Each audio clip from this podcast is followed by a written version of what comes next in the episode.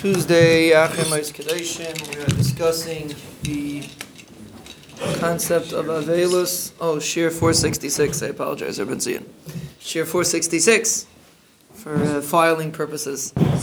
Um, we were discussing the concepts of Avelus, and we're going to get more into where music comes from, these kind of things, but let's first get regarding what it applies. We were discussing yesterday regarding Leil, the, the if there's a kula on Leil Lag Baimer, what is the kula?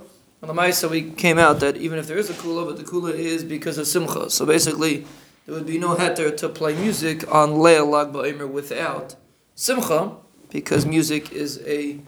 The, the, the side of music comes from the Isra of Nisuin, and the Isra of Nisuin is definitely more chamer than the Isra of taking a haircut and therefore Leil Lag Ba'omer, the only reason why marriage is we're makel in marriage is because it's a mitzvah. But if you have music which is not a mitzvah, wouldn't be there would be no heter.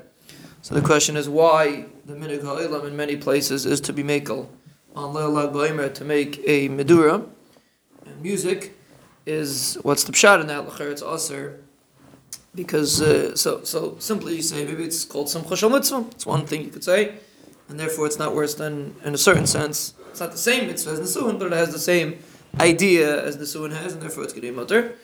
Or maybe the heter would be if you hold that haircuts are mutters, which usually we don't go like that, but there are some sheetas that hold haircuts are mutter by night. So therefore, for that, we stretch it even for music on the lag ba'ira. But that's basically the breakdown that the Isser, eh, the, the Ba'atzim, La Lag is also Asr.